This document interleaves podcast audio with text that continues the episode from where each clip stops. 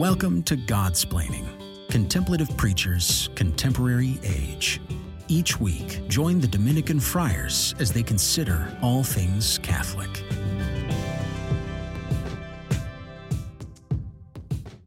Hi, welcome to Godsplaining. This is Father Bonaventure, and I am joined by Father Patrick Mary Briscoe, um, who is the senior editor, if this is correct, of Alatea, which you also may be familiar with, and if you haven't checked out, a wonderful news source and reflection on spiritual life and all of that. Um, I'm sure he'll say things about that. I'm a uh, C U A candidate in uh, C U A doctoral candidate in philosophy um, here in Washington, D C, and Father Patrick also lives in Washington, D C now at the House of Studies. So we're coming from the same place, although as you can tell, we're not in the same rooms. Um, that's just how things go. But Father Patrick, how are you? I'm great. I, uh, Father Bonaventure, I think that you're downplaying yourself. You are more than just a graduate student. And I, I think that you need to that you need to figure out uh, that you need to found, figure out a bigger way to present this. You know, oh, I'm just a doctoral okay. candidate we'll try this. in philosophy. I'm Father Bonaventure. I am a Dominican um, candidate, doctoral candidate in philosophy at C U A. So that's good. So I'm a Dominican, oh, graduate, wow. Dominican graduate student. Look at that. Really, really went full there. There, there, there it is. The the grandeur of the life. Yeah, things are good. Um, you know, October being the month of the Holy Rosary. Um, You know, I, I want us to th- want us to think about that. My first assignment um, was to Saint Pius V Parish in Providence, up there in Rhode Island. Um, I just moved down from Providence to D C over the summer, and so as we as we approach uh, uh, October here, as we consider about um, uh, as we consider Our Lady of the Rosary, we think about all these different historical things that tie into that, and I'm feeling a little nostalgic about it. You know, I love. Yeah, Saint Pius V. That guy grew on me, you know. Well, you know, that's that's this is an important point. Um, when you go to parishes, like when I go and preach at a parish or do missions, mission or something, or if I'm assigned somewhere, or if I'm even doing a retreat at some place, I assume that the saints kind of haunt their places. They like their they like their locations that have that are they're patrons of. So when you're at a if you're at a parish, if you're at Saint Leo the Great, for instance, or something, it might be the case that Saint Leo has particular care of you. And you might want to think and read about him or something. Or if you're at Saint Paul's or something, or Saint Peter's, or as uh, Father Patrick Mary was at Saint Pius V in Providence, Rhode Island, um, you get a chance to really know your know the patron saint of that, because I think it's not like he's a ghost wandering around, um, but he has some kind of special care and attention. This is dedicated to him in a way that I think there is an intercession there that's helpful. So I always try to preach um, using words of, of the saints if I'm at a particular place. And you grow attached to those saints, I think, that you're assigned to, because you're kind of, mm. it's kind of their house, at their house, really. So you're just there, like, attending as guests. Yeah, that's right. In Rome, um, when I was, uh, I was traveling uh, in Europe a couple years ago for a family wedding, and my parents and I passed through Rome, and I got to see a few things that belonged to Saint Pius V, and that that was really exciting to me. So, like, seeing a cassock that he wore and slippers that he wore and places where he stayed, and then... Yeah. I went to Santa Maria Maggiore, and a friar actually opened the front of his tomb for me there in the church, and I was able to pray before his body. He's alone there, wow. lying in safe holy vest. Is very incredible. Usually the glass case is closed, um, but uh, that that was moving. It was like meeting a friend. It was it was wild. And of course, Saint Pius Saint Pius V, as some people might know, is a Dominican uh, pope, uh, one of four. Jesuits have one. We have four. I don't know how many Franciscans have. Do they have any popes? I don't think they're allowed to. It's hard I to say. Know. Maybe they do. They'd, they'd give they'd give everything away. It's too risky. We should look it up. We're tied with them at doctors, I believe. But um, but uh, popes popes I think we're in the lead. Although probably I'm sure Benedictines or some other thing has has more. Um, we'll, time to check that out. This is why Godsplaining podcasting. You're kind of just doing stuff. So the fact checking. We raise more box. questions than we ever provide answers to, which is the important thing, you know. Yeah, but, talk, Situating but getting to our topic, which actually we have been. You might have thought, oh, I thought that we were going to talk about Lepanto, and Father Patrick's excited about Saint Pius V and the Rosary. And what does that have to do with a Navy battle? Um, of course, you probably do know that it does have something to do with a Navy battle. But this is the four hundred fiftieth anniversary of one of the greatest sea battles, uh, the last, I think, uh, that was fought in, with galleys. So this is, you know, rowing, basically. Um, hmm. In, in uh, well, Lepanto, not quite quite there, but in the Mediterranean, you could say, uh, four hundred fifty years ago, on October seventh, uh, which is a Feast of Our Lady of the Rosary, which uh, has to do with Pius V. So... Father Patrick, could you tie in Pius V, the Rosary here, and the Battle of Lepanto just briefly before we get into actually talking about uh, the battle itself, maybe? Yeah, that's right. So for listeners who don't know, here's a little bit of historical context. Like Father Bonaventure was saying, um, the Battle of Lepanto is a naval battle, right? So we have to we have to be thinking the sea. Um, it happened in fifteen seventy-one, which is during the reign of Pope Pius the Fifth. So Pius the Fifth is elected pope, and he's he's famous for lots of different things, but probably most famous for actually this battle. Um, what are the other parts of his legacy? Well, he uh, reformed the Roman the Roman Rite. So the Tridentine mass was all kind of curated under him. He issued a new breviary. He worked to reform uh, the Roman the Roman Curia. So uh, so there's a lot of talk about reform under Pius the Fifth. Why reform? Well, because in fifteen seventy-one the church was in crisis, right? So we're we're in the middle of um, the throes of the Protestant Reformation. The Council of Trent was opened Um, several decades before and wasn't concluded, actually, uh, for, for some time, uh, sometime thereafter. Those of you that know the history of the Council of Trent, it's a it's kind of a long and involved event that didn't really provide an answer to uh, to Protestant objections in a succinct way. I mean, it sort of worked these things out over uh, over over the years. Um, so so the, the church is really in the throes of crisis, and Pius V has worked to reform many things. And in the middle of this, You have you have the uh, you have the, the pressure of the uh, of the Turkish, the Ottoman Empire, coming up and and beginning to dispute um, the Western powers for control over the Mediterranean. So that's a that's a lot going on. Just a kind of yeah, lot it's of, a, a lot of things swimming in the sea, so to speak.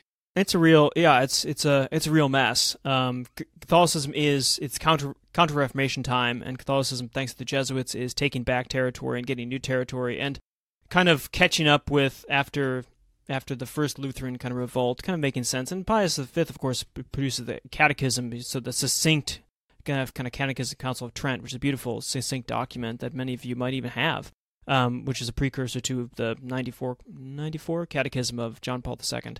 Um, so things are being done. There's There's been a return. The, the church is getting its legs again after a bit of a blow. Um, and... Uh, it's dealing with Protestantism, but this is like a two-front war thing because you have, of course, the Ottoman Empire uh, and the Turks who are taking Constantinople before, I mean, and are pushing over towards uh, Rome, such that this is another assault on not just Catholic Church, but like Western Western civilization in general. The Turks don't really care that much about um, whether they're whether they're taking over Protestant land or Catholic land. They're just they want it all, um, and so this is a moment which is interesting because it's a unification, you could say, of right. some of the of of Christen, Western Christendom. It's the first, you maybe want to say, large scale um, unification of Christendom after the Reformation to deal with an external enemy or a threat, you could say. That's right. That's right. And it's it's so it so Pius the Fifth is such a central character because he's the one who does this. He he brings the Holy League together. Does the Pope really actually have the power to do this um, at the time? No, he do- he he doesn't. the, the other the other kings, the other lords, uh, the other political powers at, at, at bay at the time are are not going to just cede this power to the Holy See. So so that Pius the Fifth was able to to be the front man to to bring everyone together to form uh, what will be known as the Holy League, um, to to marshal this great naval force. That in itself is already a kind of incredible thing because of how fractured Uh, the Christian West had become um, for, for political reasons, um, for religious reasons, uh, like as we've been discussing with the Reformation. So that in and of itself, like we can't miss that. That Pius the Fifth is at the very center of this, that he's that he he's the one who calls together the Holy League, and that the other uh, the other political forces allow him to do so is quite remarkable. Yeah, and so let's... Um... Some of you might be familiar with this, uh, listeners, through the poem by G K Chesterton, Lepanto, um, mm-hmm. which Father Gregory Pine, I'm sure, loves and uh, um, would love to have talked about as well. But I think he can recite most of it. Um, but um, me not being a gigantic Chesterton fan, but though, although I read this poem and I thought, well, that's just not bad. Um, so, but there it's... Uh, that's you know, the same as a compliment from Father Bonaventure, listeners. Yeah, that's all you know, right. Not that's bad. All right. Okay. Um, So it's it's it's quite good, but it focuses on the characters in a sense involved in this thing. So um, the kind of key character. Well, there's a couple characters, but maybe Father Patrick, do you want to take us through some? Who are some key characters in this, which are interesting uh, in terms of how you uh, one person particularly you might not have thought had been a part of this uh, war, but was. Yeah, that's right. So there are a couple sneaky people. So so for history's sake, one of the first people that we have to focus on, right, is Don Juan of Austria. And he's the commander, he's the head of the Holy League. Um, he's the, the admiral that's overseeing this, uh, this naval collaboration. Um, he is actually the illegitimate son of the Holy Roman Emperor at the time. Um, so his his rise is already a kind of interesting thing um, in and of itself.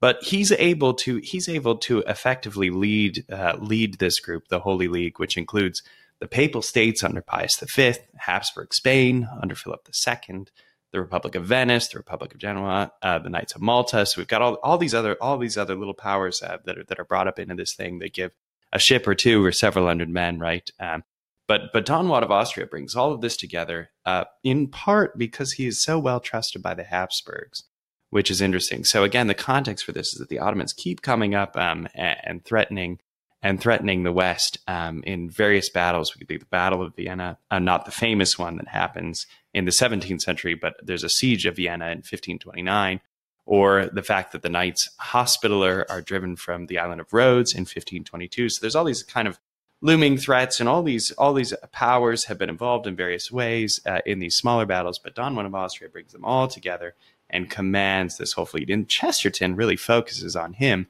as a as a kind of Christian hero in in his uh, recounting of the battle. Yeah, and there's there's also um, we should make uh, for those of you who are listening, you're military fans or something. This is an interesting turning point. Not only is it the last battle, I think, but a serious naval battle between galleys, so um, a rowing kind of thing. Um, but actually, it is the it is actually also the kind of transition to a new kind of naval vessel. Um, mm. the, the the there were galleys, of course, which are little boats with rowing things. But the also the the Holy League has these things called galasses, I think they're called. Um, that's right. Yeah, and that's a con- that's like. You could say it's maybe one of the first. I mean, first whatever, but a proto battleship or something. Um, because yeah. this is a or a big you know a big cannonade ship. It's a it's a galley merchant kind of larger vessel that then they can load a ton of, of artillery on. Um, they were so, massive. Yeah, yeah, big plat. Basically, like I don't know if you've ever been on. I've had the chance. If you haven't been down to uh, uh, Norfolk or other place and stepped on a uh, a real battleship, one of the Iowa, I think they're Iowa class uh, battleships, one of those one of those big four that we had in World War Two. Um, It's just a big gun platform. I don't think you realize this when you're looking at pictures of it, but you're on there. It's like everything on that battleship is designed for ammunition and as a platform for those three big big guns. Uh, and these this is what these, these ships were. These large, they were just gun platforms as opposed to kind of quickly moving galleys or something that had arrows, or in our case, we used muskets on this. But this was the first time that this kind of happened, and that changed a lot about how you you fought naval wars at this point, as you now had platforms of artillery, um, and that so that's an, one of the interesting points about the battle itself from military history. Yeah, that was a float. Those things are floating fortresses, and the Ottomans hadn't seen them until the Republic of Venice shows up with them at this fight. So it completely, completely took the Ottoman navy by surprise. Now the Ottomans, of course, had the advantage; like they had a larger naval force, um, and and they had a kind of strategic advantage because they were the ones that chose the engagement. Right, so this battle didn't have to happen. They were kind of taking refuge there in the harbor in Lepanto, which is off the shores of Greece. Okay, if you don't know where this is. Um, the the Ottomans decided to sail out of the Gulf and to engage the Holy League. Um, the the reasons why they sailed out are complicated and debated by military historians, people that know a lot more about this stuff than I do. But um, it, it seems that the reason they engaged was because of an order that came from the Sultan um, that was responding to older information, right? So you think of like the delay of how it would have, how long it would have taken to get uh, an instruction from Istanbul about when to engage or not, right? So, so the data that was given to the Sultan, all the information um, uh, was delayed, and basically, it seems that the Sultan, um, the Sultan would have made a different decision had he had more accurate information about the fleet that the Holy League had marshaled. Um, but even still, the the Ottomans had the advantage, which is why the Christian victory is a surprise. Yeah, the num- the numbers were certainly on theirs, and the um the Christians had a had more artillery, you could say, because these these ships, and also they they were using muskets as opposed to bows in a way. Um, but also, it's, so you could say, oh, well, maybe they actually it was kind of an even thing, but it was a scorching victory. Um, and even and any mil- mil- military historian, and I've just read a little bit about on these sort of things, shows that the st- the strategy used by Don Juan and how he was able to hold the lines in various places and av- avoid outflanking by the Ottoman fleet shows that it's it wasn't just the the pure weaponry, pure firepower that that did this, but uh, skill and strategy and uh, enthusiastic command over this this one man, uh, Don Juan of Austria, who um, again was yeah an Ill- the illegitimate son of Charles V, the Emperor. So it's kind of like um, it's kind of like the genealogy in uh, in Matthew, right? No, Luke, right. where you have the Luke, where you have the, the, the you know these these. Yeah, questionable. There's questionable people on that line there. It's not their fault particularly, but they're not the normal people you'd expect in the genealogy, um, and yet uh, they're they're a part of the plan. So Don Juan has this this kind of aspect as well to him. He's not a great hero, but comes from strange backgrounds. But God uses strange instruments. But that gets onto the the meaning of this, because we've been talking about some history and this sort of thing. We want to talk about, well, so what? You know, history is fun, but it's got to mean something. So we're gonna take a quick break here, and after the break, we'll talk about maybe.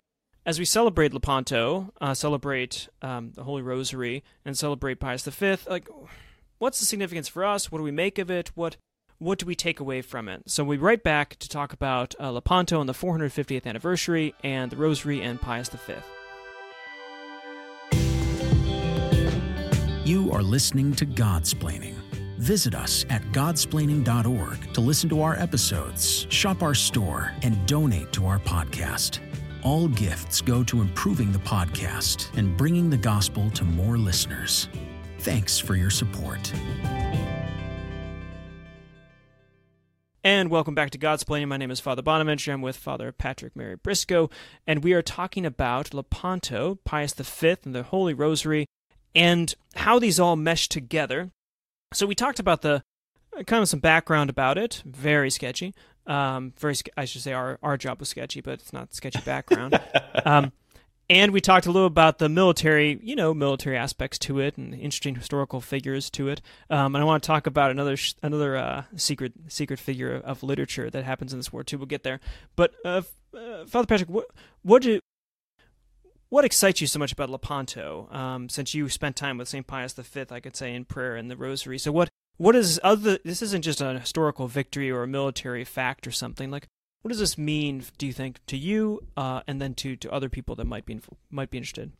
Right. Well, certainly in the time historically, this victory was a really important moral victory. So for decades, again, you know, as I, I referenced a couple battles at the top of the episode, um, showing how the Ottomans um, and that empire had continued to threaten um, to to threaten Europe. Um, To to have won the Battle of Lepanto was the first major success uh, of of the West in defending itself um, in this particular way. And then the the Battle of Vienna, um, the union between um, uh, the, that's crafted there between the the Empire and uh, uh, the Polish uh, Republic is very interesting. So any, anyway, this is a big moral victory. You know, we we talked about the context of this time where Europe mm-hmm. is being more and more fractured. And as Father Bonaventure raised, there's even a question of whether or not this is really a Catholic or a Christian victory. You know, we have uh, people like James uh, the Sixth, the King of Scotland, who wrote one of these uh, wrote one of these epic poems celebrating the victory. So there was a sense in which Lepanto was understood as being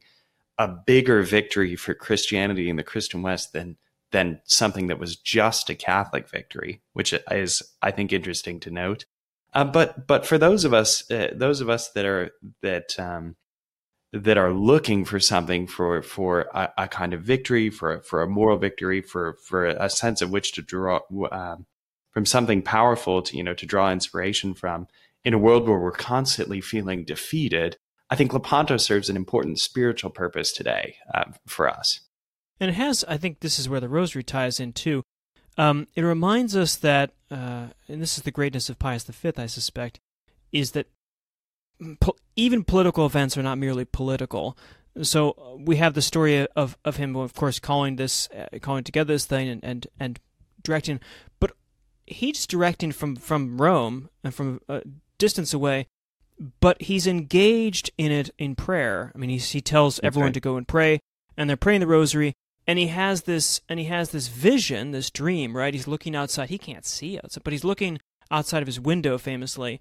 And and then he, he calls to pr- everyone for prayer for celebration because uh, because he knows they've won. He has this kind of real sense of this um, uh, it, it, inspiration, you could say. But I think that, that it's not just that Pope Pius V called this together, the Holy League, and then it's a fight between Christians and the Turks and all of this. Uh, and then we won Christendom, what have you, and safe Mediterranean, safe for us for for a little while, and his moral victory. But the fact that he's involved, and he's calling all Christendom to be involved in this thing, even though they're not there at that moment, to tie in and pray. And the the reminder that even huge, distant, and even political events can be supported, uh, interceded for, and that there's a direct relationship in that way. When you read the accounts of this, you get a sense that Pius the Fifth is actually a player in this battle, even though he's just praying the rosary. And they might say, scoff then, say, well, it's just prayer, that doesn't mean anything. But th- I think this is the power of the inter- intercession and the connection with, with us, so that we reminded that even political events and intercessions, we are engaged and we are a part of those campaigns, whatever they might be. That's right. And I, I think importantly, the rosary has been described as a weapon, right? A great spiritual weapon. Um, and that the victory uh, of the Battle of Lepanto is analogous to us who are all fighting in the spiritual life, right? Fighting the forces of evil in very real ways in our lives. And we see from the political, military victory of the Battle of Lepanto, the effect of the rosary. That should encourage us to be faithful to it as we fight the battle against evil in our spiritual lives, right? Um, so the Dominican friar Juan Lopez wrote in his fifteen eighty-four book on the Rosary that the Rosary, uh, the Feast of Our Lady of the Rosary, or the Feast of Our Lady of Victory, that is October seventh, was offered in memory and in perpetual gratitude of the miraculous victory that the Lord gave to his Christian people that day. And this is something that all of us need to claim against this this power of victory, this intercession of Our Lady, the power of the Lord to intervene in our lives. It, it's a it's a power and victory that all of us need to claim as we continue to fight spiritual battles. And I think that the the, the Battle of Lepanto gives us language to talk about that directly, and it gives us a sense of the kind of evil that we're actually up against in the spiritual life.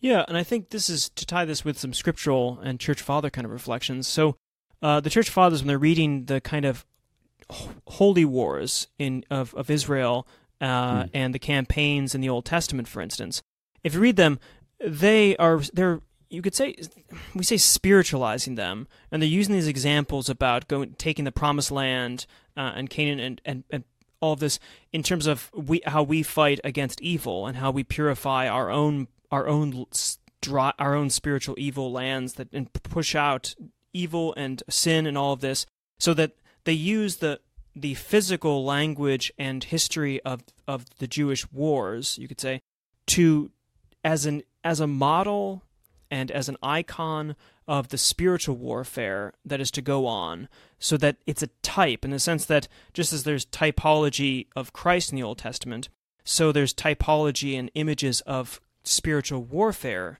uh, and how we fight against sin in the Old Testament. And in in an extended way, you might want to say, well, the Battle of Lepanto, so Saint Paul was the an apostle untimely born, is born too late. The Battle of Lepanto is like one of these, one of the, you could maybe think of it as as one of these religious wars, you know, by the people of God, but that it serves as a type, as as Father Patrick is talking about, of the spiritual warfare and the the the weapons that are fought with that through prayer, especially, um, and the rosary in particular, this sort of thing. So I like that, that, yeah, it's it's to spiritualize this in a way and to see it as a as a model for our own kind of life, because victories are important. You know, we can get run down and we can think that we're just overwhelmed by, by things, but actually there are victories to be had and great victories to be had. There are conversions, there are changes, there are sea turns um, of, of our spiritual life that can occur through intercession and prayer and through especially grace. Uh, through miracles, and this is what Lepanto is seen as. So I like that as a physical representation, reminder of the spiritual kind of war we can do. Now, one of the one of the most graphic descriptions, because I think we we run the risk, right, of redu- reducing history to a cartoon, and we think like, oh, you know, it's e- it's easy to glorify naval battle, right? And we overlook like that these are these massive ships ramming against each other. That on on the decks of every one of these galleys, there's one two hundred infantrymen, you know, shooting, as we've said, crossbows and blunderbusses, you know, the the, the kind of first-hand handguns, uh, you know, that all, all of this is very violent. We, we have a first-hand account of this actually given to us uh, in his way by Father Bonaventure's kind of surprise character who is there present at the Battle of Lepanto, um, who is Cervantes, the author of Don Quixote. And he gives there in Don Quixote this account of the battle, which is which is just mm. extraordinary. Um, I you know I, I want to I want to kind of push back on this, right, and, and figure out how we engage with the fact that this was a, a very violent, bloody battle, and for us as modern people, uh, we have an understanding of war um, that that is to be resisted at all costs. I mean, that's certainly my certainly my own view, right? This is the last of the list of things. Um, so, but Father Bonaventure, for anyone kind of uncomfortable with a with a glorification of the Battle of Lepanto, w- w- what do you think we should say uh, a- as we look back on this event? Yeah, I mean, this is certainly in our today in today's culture where we're trying to rid ourselves of all possible uh, things that impinge on our present sensibilities. Um, I think it's important to remember that they are indeed present sensibilities. Uh, C S Lewis called uh, mm. called this That's chronological right. snobbery. Uh, the idea that one can assume one that one that one's better than anyone else that's come before you, and two, I would extend that you could understand that you automatically understand everything that's gone before you and such.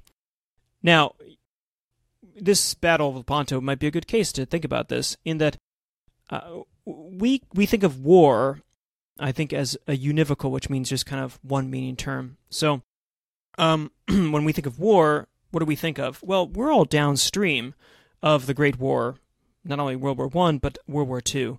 And not only World War Two, but nuclear holocaust. Um, so the image of, I think when people think of World War Two, they probably think of, of Nazi flags, but they also probably think of an atomic bomb.